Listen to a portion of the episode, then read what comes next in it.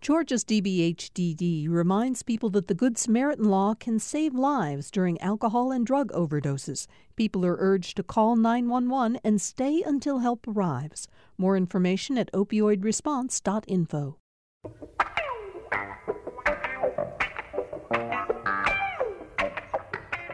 Welcome to another edition of Political Rewind. I'm Bill Nigut.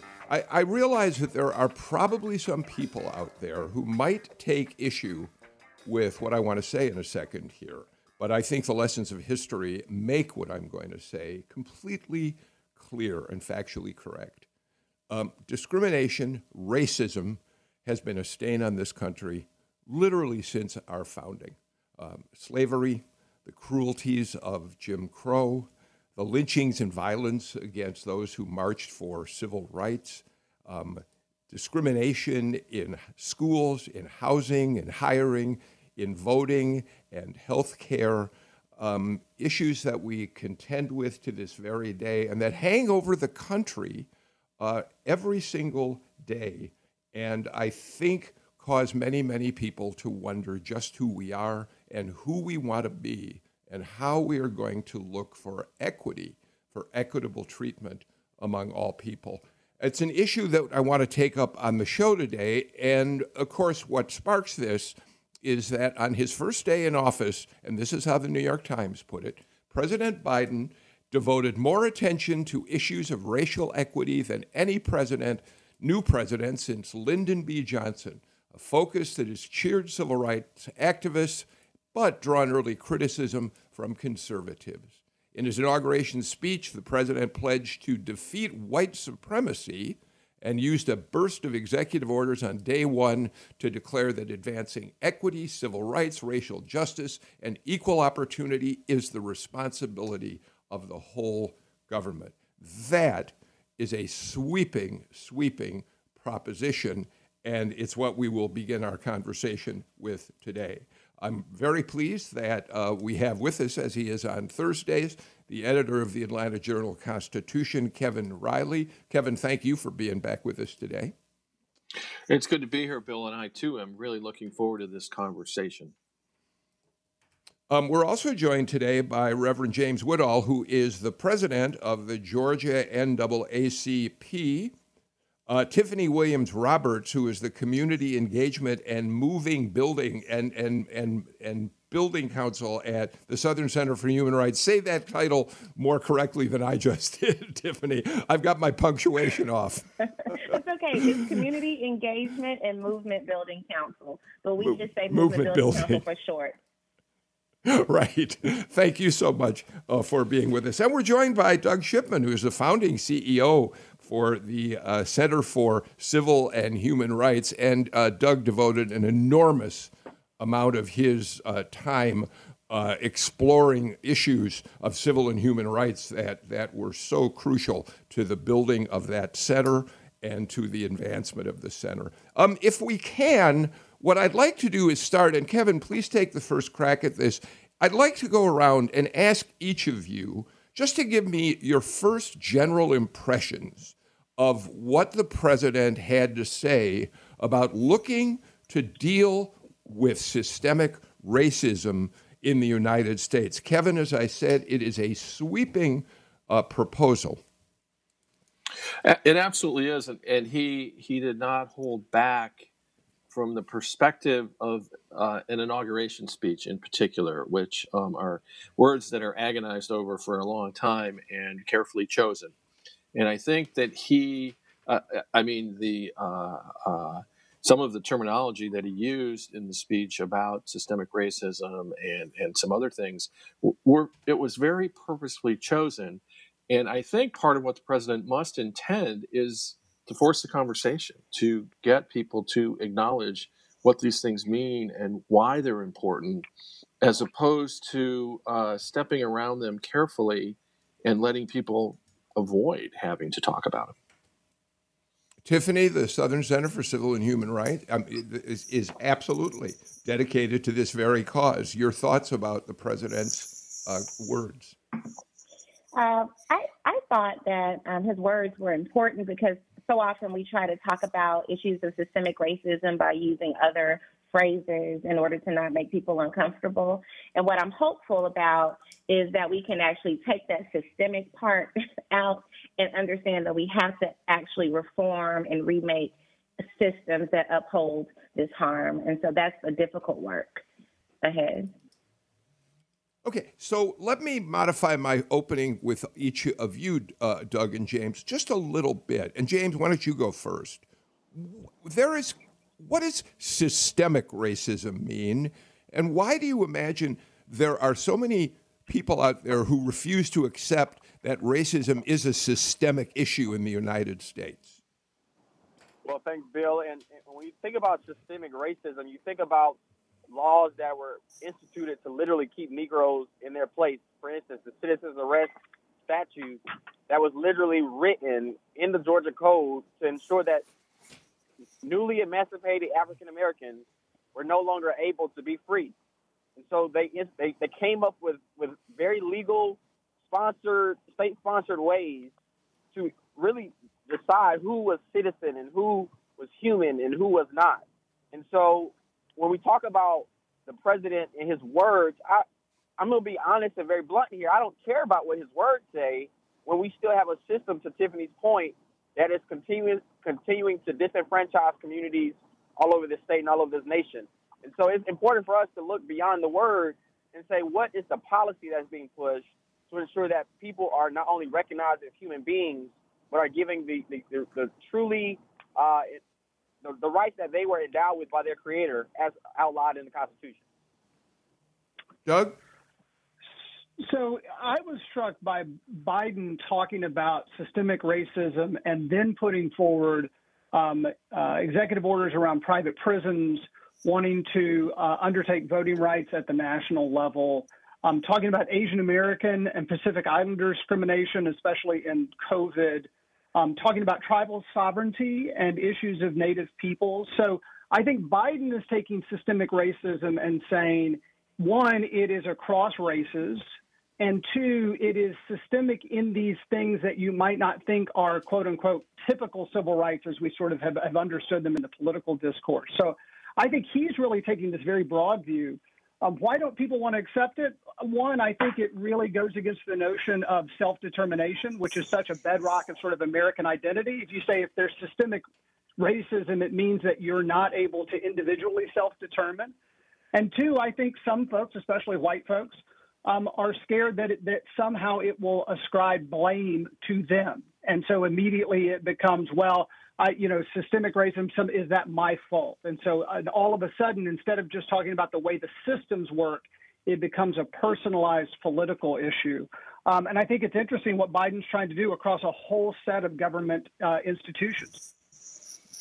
I, yeah, I would pick up on what Doug's saying too, Bill. Um, I, I, do think the president and and some of the, obviously the folks he's appointed and some of the moves he's made with his advisors are on a track to point to those very things. That these executive orders have been very broad based, and as Doug points out, they're they're not the things a lot of times that are talked about. You know, the the president may have an advisor on, on civil rights. He may, but instead, uh, Biden is sending the message just cuts across all aspects of American society, and even subtle things or things that if you are um, not a person of color that you don't often think about have a result that that people interpret as systemic racism. And I think it's going to force a lot of us, a lot of citizens, to take this on. And I think it could be difficult.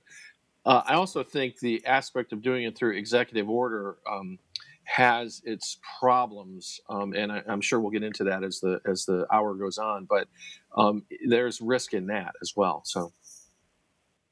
Um, so, so James, uh, I, I want to start looking at a couple of the things he uh, talked about, and especially in the context of where we have been in this country for the last basically four, maybe five years, really. Um, uh, two things that the president did that are responses to the previous administration are this.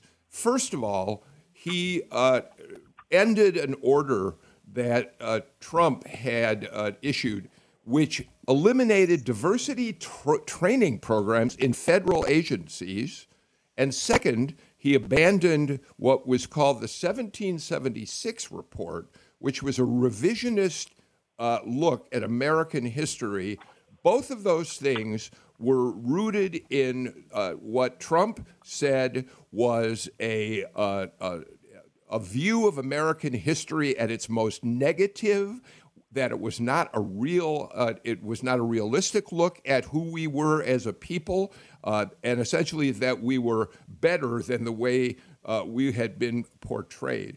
And and and James, there are a great many people out there who are Trump supporters who will agree with that. And um, and so I'm wondering if, if you have to find a way, all of us have to find a way to engage those people in new thinking about this whole issue. I would I would I would suggest that we don't because there are people who are going to be on the wrong side of history at literally every juncture. And so the more time we spend on trying to convince people that their their understanding of what American history actually is is incorrect and, and, and quite frankly uh, uh, disrespectful, uh, then then I think we spend we, we lose opportunity to actually engage the issues of the day. That's like saying uh, like State Representative David Clark, who, who compares himself to one of the original 33 members of the General Assembly who were expelled because he didn't want to take a coronavirus test. That's that's just asinine, and really doesn't require much attention to know that it's just quite frankly incorrect. And so I think as we look at some of these actions that uh, President Biden and Vice President Harris has taken thus far, it's important for us to really. Doug kind of mentioned it. It's important for us to to remember that these are executive orders that, with the switch of a president, could change. And so, what we have to do is really recommit to getting Congress to do its job. Like when you talk about voting rights, the executive pen cannot institute the new Voter Registration Act or new Voting Rights Act. That has to be legislation in Congress. And so when President Biden took office, he made several promises that were instituted through Congress that needs to be done and done immediately because his words were we would do stimulus checks immediately. We would rejoin the climate accord, Paris Climate Accord, which he did and so so many other things. And people are literally wa- watching and waiting, saying we are expecting the president to hold his end of the bargain. We showed up, we showed out, we made sure that that Warnock and Ossoff were elected. Now do your part. And so that's what people all over this nation are expecting. Um, just to clarify for people who uh, are not as uh, on top of the issue as, as, as you are, James, um, you mentioned that David Clark, who was kicked out of the uh, uh state house uh, two days ago because he refused to take a COVID test. Uh, d- he declared that he was fighting the same battle that 33 African Americans were expelled from the General Assembly were because of the color of their skin, and he was pounced on uh, by many, many members who found that comparison uh, outrageous. Doug, w- what about this notion that there are people out there who believe that things like diversity training, that this 1776 report, uh, do uh, paint a picture of America that uh, we need to reject that isn't accurate? Well, I think you have to start with some uh, a piece of data that I think is crucial here, and that is we are moving towards a majority minority country, and that is a demographic shift that has long been in the press. It will happen at some point in the near future. And I think it underlies a lot of the tension that we see, because especially white America is now reckoning with moving from a majority and in essence the norm to to being a plurality and a much more diverse society. So something like diversity training in one way is very simple. That's training people for the future of what America is going to look like demographically. It's just a skill that everyone needs to have. So I think a lot of these battles, you know, if they're framed as about the past, then they can be about well, what what was America and what should it have been and how should we read it. And I think what Biden's trying to do is to say, wait a minute, let's just look at the forward of, of the future that's ahead of us. I mean, even climate change, right? I was struck yesterday by how much racial equity was put forward in the climate change speech, right? That that is a that is a very new move for a government and a president. That has been among activists, but that's a new move and it's a forward-looking move. It doesn't matter how we how we have come to here, but as we move forward with solutions, we have to put racial equity there. So I think there's this interesting tension between a view of America from a let's look at and fight about the past view and another view that's trying to reframe and say the reality of the future requires requires a different approach. Uh, Tiffany, given that the Southern Center for Human Rights is uh, dedicated to working on uh, issue, issues of justice around the criminal justice legal system, um, I'm wondering if, if you can expand on, help us understand the importance of President Biden uh, declaring that uh, he would end the privatization of many federal uh, prisons. Sure. So we we focus on decriminalizing race and poverty at the Southern Center for Human Rights, and part of that means that we understand that when there is money to be made on incarceration, we have to absolutely eliminate any practice that promotes private industry from profiting um, from the suffering of especially poor Black, Brown, and marginalized folks. And so, to the extent that private prisons are a way for industry to profit off of suffering, we um, wholeheartedly support the administration's um, refusal to, to move forward with additional with private prisons. But we also know that most of most people in federal custody and private prisons are there because of immigration, and his order does not address immigration detention. And then beyond that, private prisons only constitute a very small segment of the federal um, incarcerated people population. And so that means that we also have to think really seriously about the way we are going to depopulate prisons generally, um, including federal and state prisons. So this is an important first step. It's sort of a redoing of some of the things that Obama, the Obama administration had put forward, but it will not likely make much of a dent in this issue when we're talking about mass incarceration.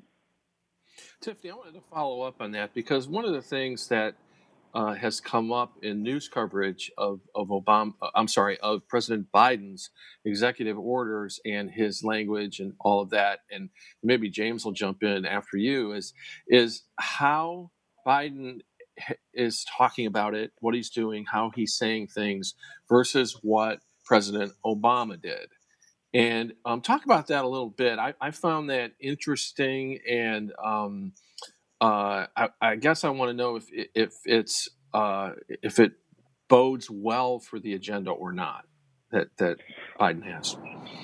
So, so when we think about the fact that the Biden administration is linking racial equity to this issue of mass incarceration, um, and and the fact that the Obama administration was rather timid about it, I mean, for obvious reasons, as the first Black president. Um, generally, any reference he made to racism um, received far more criticism than it would if he would if he had been of another hue. I think that including prison reform and uh, depopulation or decarceration um, policy agenda items in the racial equity plan is um, important because it helps to affirm what organizers and activists in organizations like the Southern Center for Human Rights have been saying for decades, which is the prison system is one of the bedrocks of systemic racism and oppression in our country. Uh, and I think that moving forward, what, what has to happen is we are um, we become a little bit more clear about the partnership that needs to be had between um, the, the, executive and the legislative branches, so that, as James said, they can actually enact things like the Breathe Act and other um, other pieces of broad legislation that impact not only the people who are currently incarcerated, but the conditions that give rise to mass incarceration.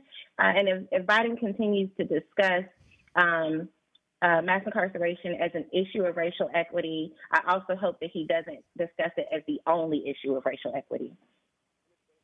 And if, if I could hop in here, because it's important to also recognize that Biden, on one hand, is, is pushing for the closing of, or, or the stopping of private prisons on the federal level while simultaneously upholding people on a local level, you know, amplifying their leadership that are committed to the exact same practices that he is saying that he is not committed to, to in, uh, continuing.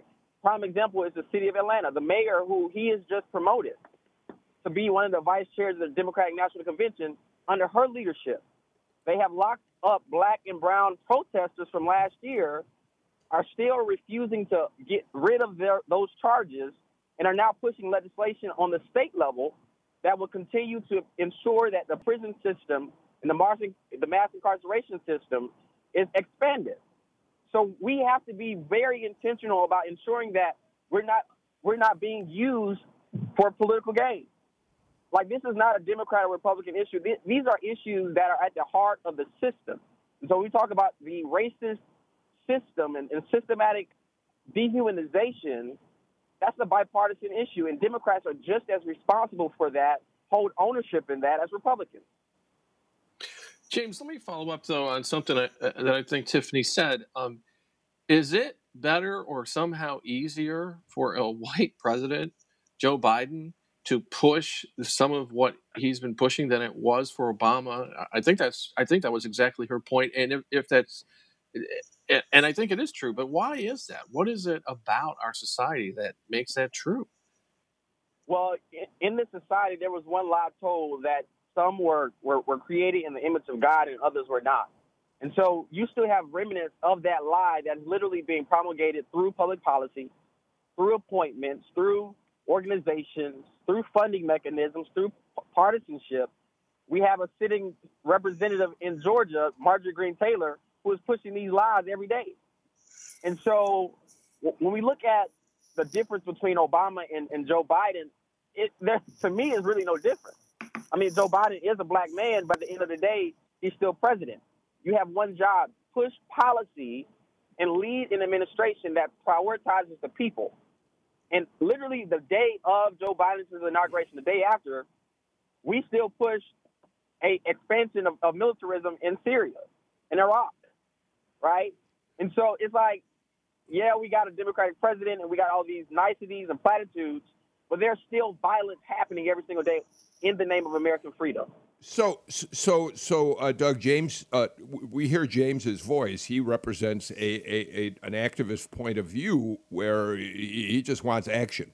Uh, he's not uh, persuaded by Democrat or Republican, uh, well intended, poorly intended people. He wants action. But to deal with Kevin's question, uh, just for a second, Doug, I, I think the clear difference is that uh, President Obama, from the time he began his campaign for president, and then certainly in his two terms in office, uh, repeatedly said he saw himself as a president for all Americans and was reluctant uh, we re- to to really play up the fact that he was an African American uh, president. And so, you know, there are people who've criticized him uh, for not being more forceful in terms of racial issues.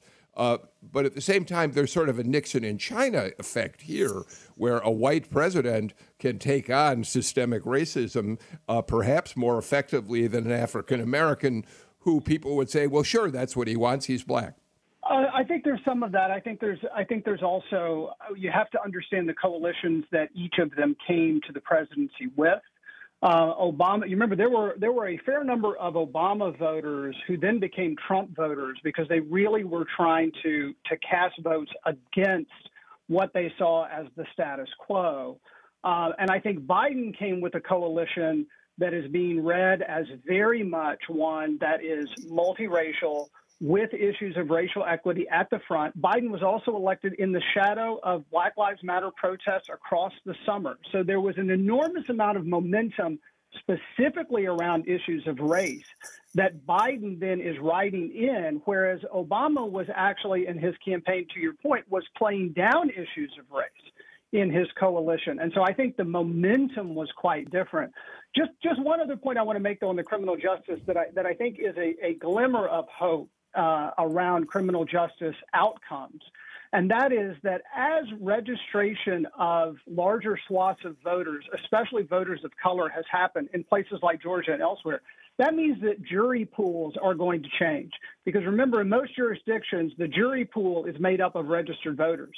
So as the, the, that population changes, your juries are going to change. And I think that, that we long have known that juries have been much wider and much less diverse than the overall population. And so I think that there may be a grassroots effect in the long term from that too that will have an impact on criminal justice. So, Tiffany, let me come back to uh, this broad, sweeping vision that Biden has. Um, there's already been pushback.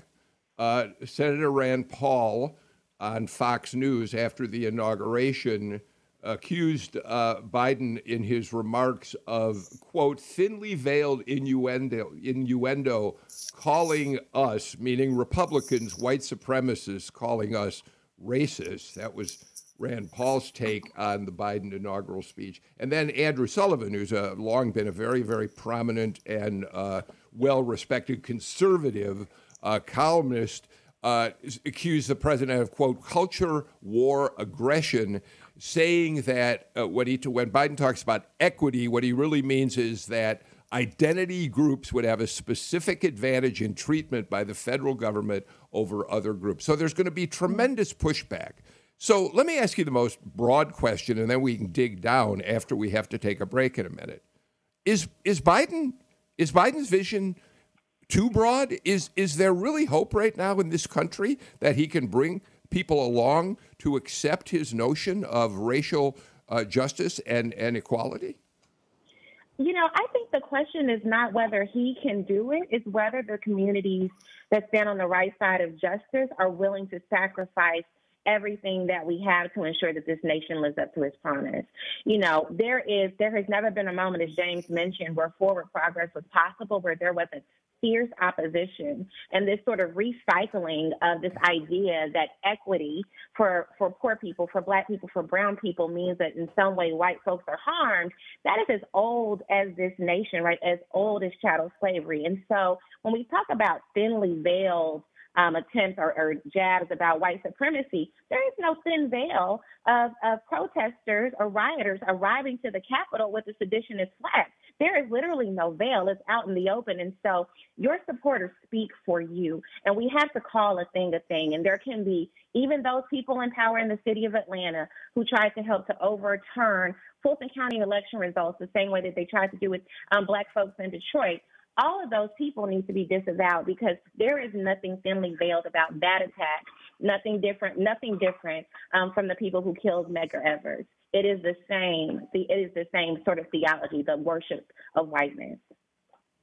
Okay, I've got to get to our first break. When we come back, I want to look at a couple of the Biden proposals in more specific detail uh, with our panel today. You're listening to Political Rewind.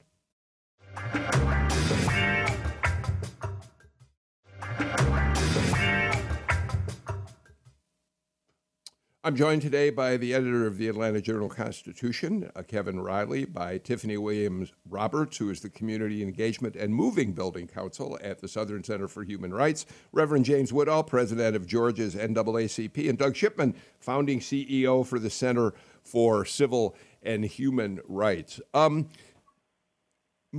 yeah, I said Movement Building Counsel, I think, uh, Sam, but in, in any case, um, l- let's move ahead. Uh, the uh, you know this is a broad vision, but there are some very specific uh, aspects to this proposal, Kevin. Uh, so, uh, f- for one thing, uh, we know that Black uh, Americans, as well as Hispanics and other minorities, are more severely impacted by COVID nineteen than any other group. The toll is. Um, is staggering to, to think about in terms of disproportionate impact. And so President Biden uh, says he wants to devote literally trillions of dollars in his relief package to uh, dealing with disparities in healthcare outcomes. That's a very specific goal. It's going to need the support, unless he does it by reconciliation, of Congress to get it passed. Well, well yeah, and, and you know uh, we we've talked about this some, but the New York Times sort of nailed it this morning in an editorial uh, about his executive orders. They say, and I quote, This is no way to make law. A polarized, narrowly divided Congress may offer Mr. Biden little choice, but to employ executive actions or see, to, these directives are flawed substitute for legislation. So, one of the things about all of this um, that is just true going forward is that if we cannot get it put into law, as I think James pointed out, if we cannot get a you know Congress and the president to come to some agreement on some of these matters, we're in real danger. I mean, they're, they're, backlash, right? I mean, you know, Obama did these things, and then Trump was elected and undid them, and now Biden's going to do them, and there's a chance that, for some reason they will get undone later. So I, I think that as a country, this is a very tough moment. We either believe in these things or we don't. Okay, but let's talk specifically. Uh, uh, James, Tiffany, Doug, all of you weigh in on this. The disparity in terms of who is uh, being victimized by uh, coronavirus, who's getting vaccinated, who's not, uh, is is pretty clear. Uh, James, you want action. So I would assume that you're looking for Biden to put his money where his mouth is, essentially, in terms of COVID and the African American community. Most, most, definitely, and and I'll I'll say I, I, am pleased to see that I know that the state of Georgia has has been or they've received an increased amount of, of doses of, of the vaccine. That now we can get more people the vaccine, right? And so these are the kind of things that we're looking for. I know there was another uh, executive order that instituted, you know, like immunization, I mean, deportation stops, right? They wanted to stop that altogether. But again, to, to Doug's point, the state of Texas sued and won, right? And so these executive actions are literally subject to a, a federal judiciary that has been taken over by these conservative right wing extremists. And so we have to be very careful and strategic but some of these things that I'm seeing uh, our president do is welcoming, but we have to do more. We have to do things that attack the system and not just piecemeal solutions. Not uh, chime in. So, Tiffany, go ahead. Sure. Uh, so, when, when, James mentioned the state of Texas, and so one example of how this the the the um, equity as it relates to the pandemic has to sort of be reinforced and flanked on a local level. Um, Dallas, the city of Dallas, Texas, um, proposed that they will prioritize communities of color um, when administering the COVID vaccine because they were hardest hit by the pandemic. And the state of Texas threatened to ask uh, Dallas's allocation, right? And that is a direct attack on even a data driven response give the communities most impacted by the pandemic the vaccine first um, so that we can um, flatten the curve or whatever we want to use to phrase it and help the people most impacted. But because of this sort of divisive, and it's not people put it out there as though somehow liberals are the ones who are calling um, the causing the divide by asking for equity or demanding equity. And I seem to remember a lot of talk a couple of years ago about death panels. What is this if not death panels to say communities most impacted by COVID can't have access to care first, right? And so um, that's that's another example of how that pushback, the backlash, when it comes to administering justice, even comes down to a data-driven response that could prove to make all of the community healthier by attacking the pandemic where it's most prevalent. So, um, Doug, I, we, we, we're going to watch to see how Biden enacts his hopes of building better health care in general, but specifically around COVID 19 for minority uh, communities. But, but let me talk about another aspect of his proposal and get your uh, take on it. He, um, number one, he has specifically said he's going to raise the minimum uh, wage to $15 an hour, which uh, will help black and Latino workers particularly. Um, he's going to push Congress to act on an expanded anti poverty tax credit by uh, pointing out the impact they have on non white families. Uh, and then he's going to roll out next month an infrastructure plan, which the administration says will put millions of workers uh, on the job. Uh, and, and Biden says this, which I think is an astonishing statement. We'll see. Our plan would reduce poverty in the black community, meaning all these things he wants to do, by a third, and in Hispanic communities by almost 40 uh, percent. That's a um, that's a bold statement, and there's a lot of work to actually uh, do the things that he's p- talking about. Well, let's take your last point first. I think there's a little bit of a denominator issue there with the math. We've seen poverty increase substantially over the last year because of COVID. So if you just were to rewind where we were pre COVID, poverty would go down fairly significantly, especially among Hispanic and, and Black communities. So, yes, that seems like a big leap, but it's probably not as big as it seems.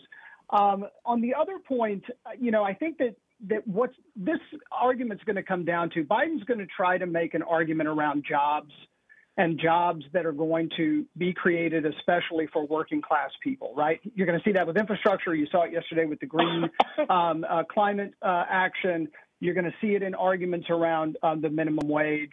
And you're going to see the business community have to make a decision. The business community is either going to have to make a decision that it's in their best interest to grow the economy, which these things would in the short term grow the economy, and things like infrastructure will grow the economy in the long term. So they could get behind these things, though it would mean profits would be squeezed in the short term for them. Or they can fight them as they have done, you know, and a lot of times more recently and say, no, we want low cost labor. We, we, you know, we don't want big government spending. We're going to roll out the debt argument again. And I think it's going to be fascinating. I think the barometer around this are going to be th- places like the Georgia Chamber, the Metro Chamber, the, the national chambers of commerce, big CEOs to see where they are on this. Are they going to back a big government funded job creation plan as a COVID recovery, or are they going to say, no, we actually want to continue? Because they have benefited, let's be honest, corporate America has benefited from a depressed wage labor situation, right?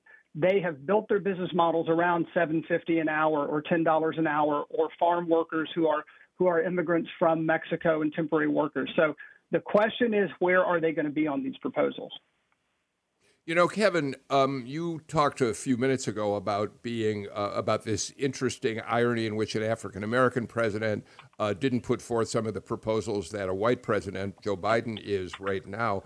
Uh, but you know what? Uh, when he looks at addressing poverty, it was a white Southern president who, in the uh, mid '60s, was the one who declared a war on poverty. It was Lyndon Johnson uh, who recognized the terrible inequity in terms of black and white in, in terms of income and, and, and also recognize white poverty as well.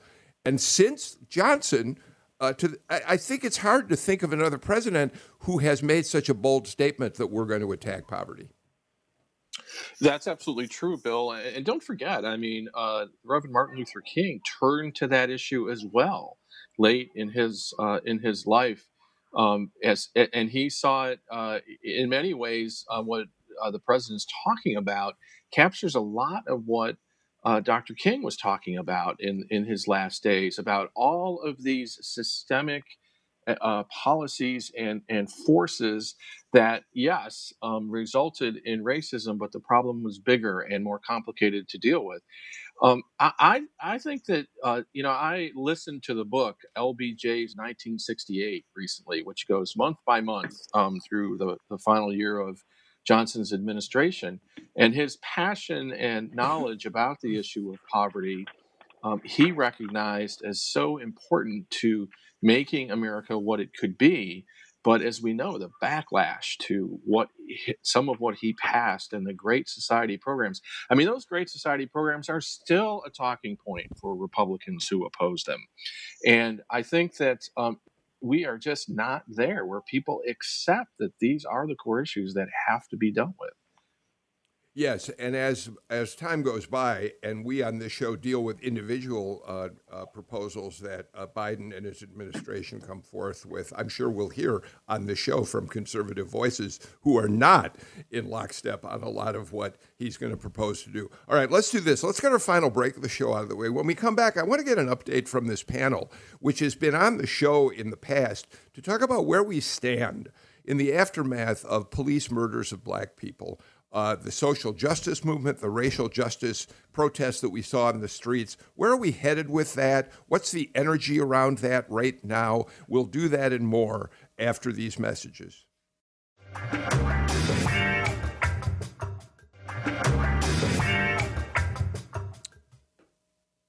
Tiffany Williams Roberts of the Southern Center for Human Rights, we saw a lot of energy and uh, um, enthusiasm last summer here in the streets of Atlanta um, for people who wanted to, who were calling for racial justice, uh, who were looking for uh, equitable treatment, and were responding, of course, to the murders of uh, black men and women. Um, where is that movement today? Now that we're well into 2021, has the energy died down? Are you concerned about whether we're still moving forward? What's your take on that right now? And then I'll get James and Doug in on that same question. I do not believe that the people have lost momentum at all. What I see is um, organizations and advocates um, all over the city and the state working really hard to push policies um, that sort of emerged or were repopularized during the summer uprisings. But what I also see, unfortunately, uh, is uh, our failures at every level of our government. There are failures within the city of Atlanta to hold on and to um, continue forward with many of the reforms that the, that many city officials have traveled around the country bragging about. There's been a failure at the Fulton County level to support um, criminal legal reforms and a pivot toward incarceration in response to a national spike, again, a national spike in violence during the pandemic.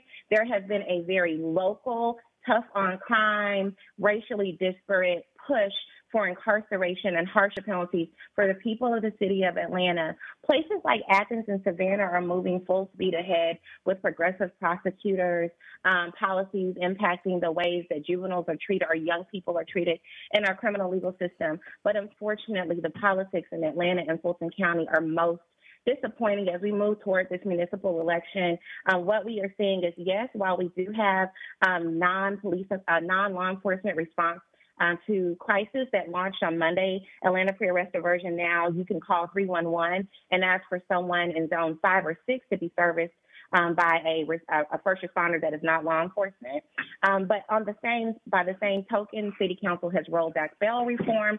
City Council has passed unconstitutional and unenforceable responses to street racing. Um, City Council has approached the state legislature, and now we're going to have legislation on the on the state level um, that would permit essential de facto civil asset forfeiture for people alleged to be involved in street racing. I just want to note, right before the runoff, a canvasser here um, in the city of Atlanta was arrested for speeding and held in the jail for street for street racing, even though she wasn't racing. So Atlanta and Fulton are failing, um, but other parts of the state are moving forward with things that we think are very promising.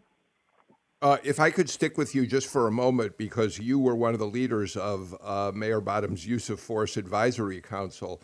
Uh, when it comes to the issue that sparked a lot of what happened this past summer, uh, the deaths of uh, George Floyd, Breonna Taylor by at the hands of police, and others, Ahmaud Arbery, by people who were taking the law into their own hands. Are, are we uh, are we making progress in terms of how we're dealing with uh, police? NPR just issued a study that said that in fact across the country. Police officers involved in the killing of minority uh, individuals are not being held accountable uh, and, and, being punished uh, for their actions? Uh, there is progress, but um, I think the unfortunate thing is in cities where um, uh, cities led by folks who uh, are can say that they're progressive or people of color, they get away with a lot, right? Because they get to say, "Well, I'm not racist, I'm black." And so, um, while you know the the move forward with 311 was important because if someone had called 311 because Rayshard Brooks was asleep in his car, maybe he would be alive. And in fact, ironically, the first 311 call um, that that they received on Monday was for someone sleeping in their car. That's important. Uh, but for example, Fulton County gave no budget allocation to the pre-arrest diversion program this year. And I think if you go into communities and say, when you see a police officer, if you go to zone one and say, when you see a police officer, do you feel safer? I don't know that the answer is going to be yes. One of the other issues we raised with the Use of Force Advisory Council was a performance evaluation system in the city of Atlanta that gives officers points based on the kinds of arrests that they make. And arresting a child and, and, and um, executing a felony arrest is uh, a five point multiplier. We recommended that the city discontinue that practice. We don't have an update about whether the city did or didn't, but if there wasn't an incentive to arrest Ray Brooks, would he still be alive?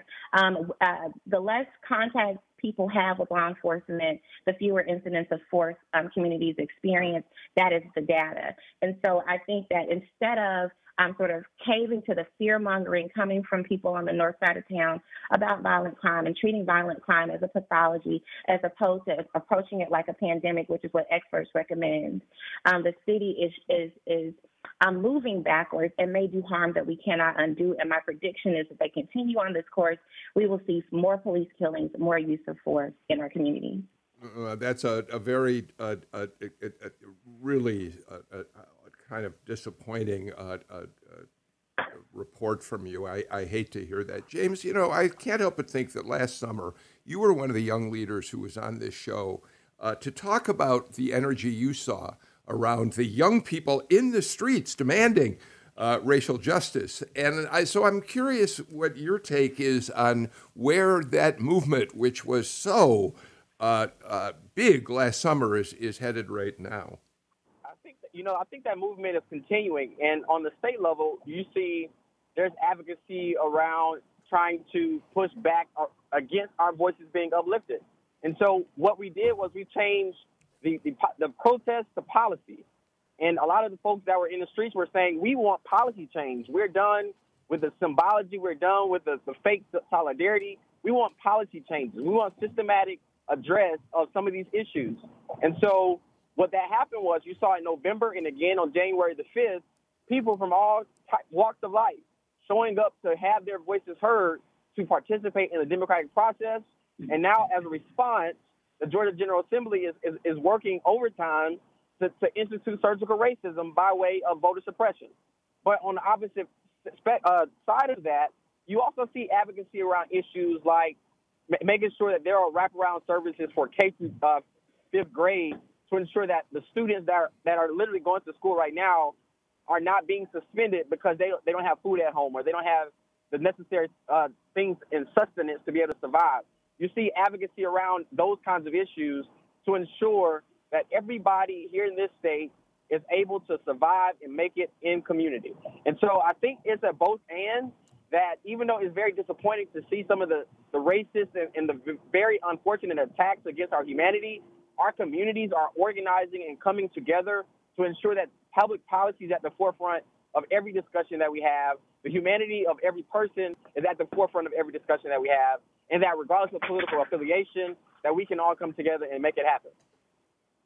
Uh, Doug, I want to get your take on this, and then Kevin, I want to give you a chance to weigh in as we get toward the end of our show. I want to pick up on a couple of the uh, threads that Tiffany and, and, James talked about and, and put it in the context of the civil rights movement. You know, the, the Montgomery bu- bus boycott happened in 1958, 1959. It was one city, it was one community that came together.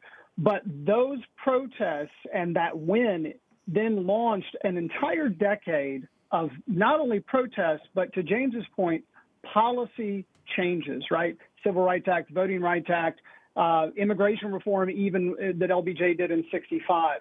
I think that there is a real possibility that the biggest memory for a lot of people out of the COVID era is actually going to be the Black Lives Matter protests. That will be the that summer when you think about the summer of COVID, it will be BLM, especially for those who participated. I think this is not a a one uh, issue kind of thing for exactly the reason that James said. You're now seeing policy prescriptions being built around areas like climate change, criminal justice reform, et cetera, et cetera, that you see in Biden. Uh, Biden's executive orders, you see these protests then turning into policy prescriptions. That has longevity. We've seen that in history, and I think there's a real chance that the entire next decade is going to see an enormous amount of momentum and action. To Tiffany's point, I don't think that the people's energy has faded at all. Kevin, what's your take on this? Well, Bill, I, am probably sort of biased given the work I do, which is um, I'm paying close attention to how some of these come out. So let's look at two things. First, what will the Georgia legislature prioritize and fund? Will it spend all its time on uh, what we see as more demanding standards um, in order to vote by mail or, or absentee, you know, absentee votes? And uh, the Republicans see that as securing the system. And on the other side, I think Democrats see that as suppressing the vote. And another thing I think we have to watch closely is um, Fani Willis, the new Fulton County prosecutor, has a huge decision about the Rayshard Brooks case. And I so I think we have some pretty good indicators in our community about what's possible, what can be done. You know, in other words, will we will the legislature finish its session with a deep commitment to a much better public health system in Georgia? Or will they finish uh, the session with a headline that talks all about how they've changed absentee voting? Uh, Kevin, explain to our listeners what the big decision is that the new DA is going to have about Rayshard Brooks. Well, we have two officers charged uh, with very, very serious felonies. They were charged under the leadership of the former prosecutor, And as we've talked on the show, there's a lot of conversation about are those appropriate charges or not. Uh, and you know it's hard it's hard to find a middle ground on that issue. So at some point our community is going to deal with it. And it, it, i think it will be an important thing that tells us a lot about where these things will go um, Kevin Riley, you get the last word on today's show. As always, it's a pleasure to have you with me on our Thursday shows. Um, Reverend James Woodall, thank you so much. Doug Shipman, Tiffany Williams Roberts, um, I appreciate this conversation today. Um, I think we, we've all said on the show that the country really is at an inflection point. Uh, and, and as Kevin summed it up just a moment ago, the question is which direction are we headed? It's something we're going to watch very closely on Political Rewind in the weeks and months ahead. And I would invite all of you who are with me today to come back and continue this conversation. Uh, that's all the time we have for today's show. Um, Tomorrow, uh, we're going to take a look at the growing uh, anger and the uh, and the growing issues that many in Washington are seeing with the behavior of one of Georgia's new congressmen, uh, Marjorie Taylor Greene. She's been making headlines all over the country, and we're going to talk about it on the show tomorrow, among many other issues. So I'll hope you'll be back with me then. Until tomorrow, I'm Bill Nigut. Take care, stay healthy and wear at least one mask, if not two. Thanks, everybody.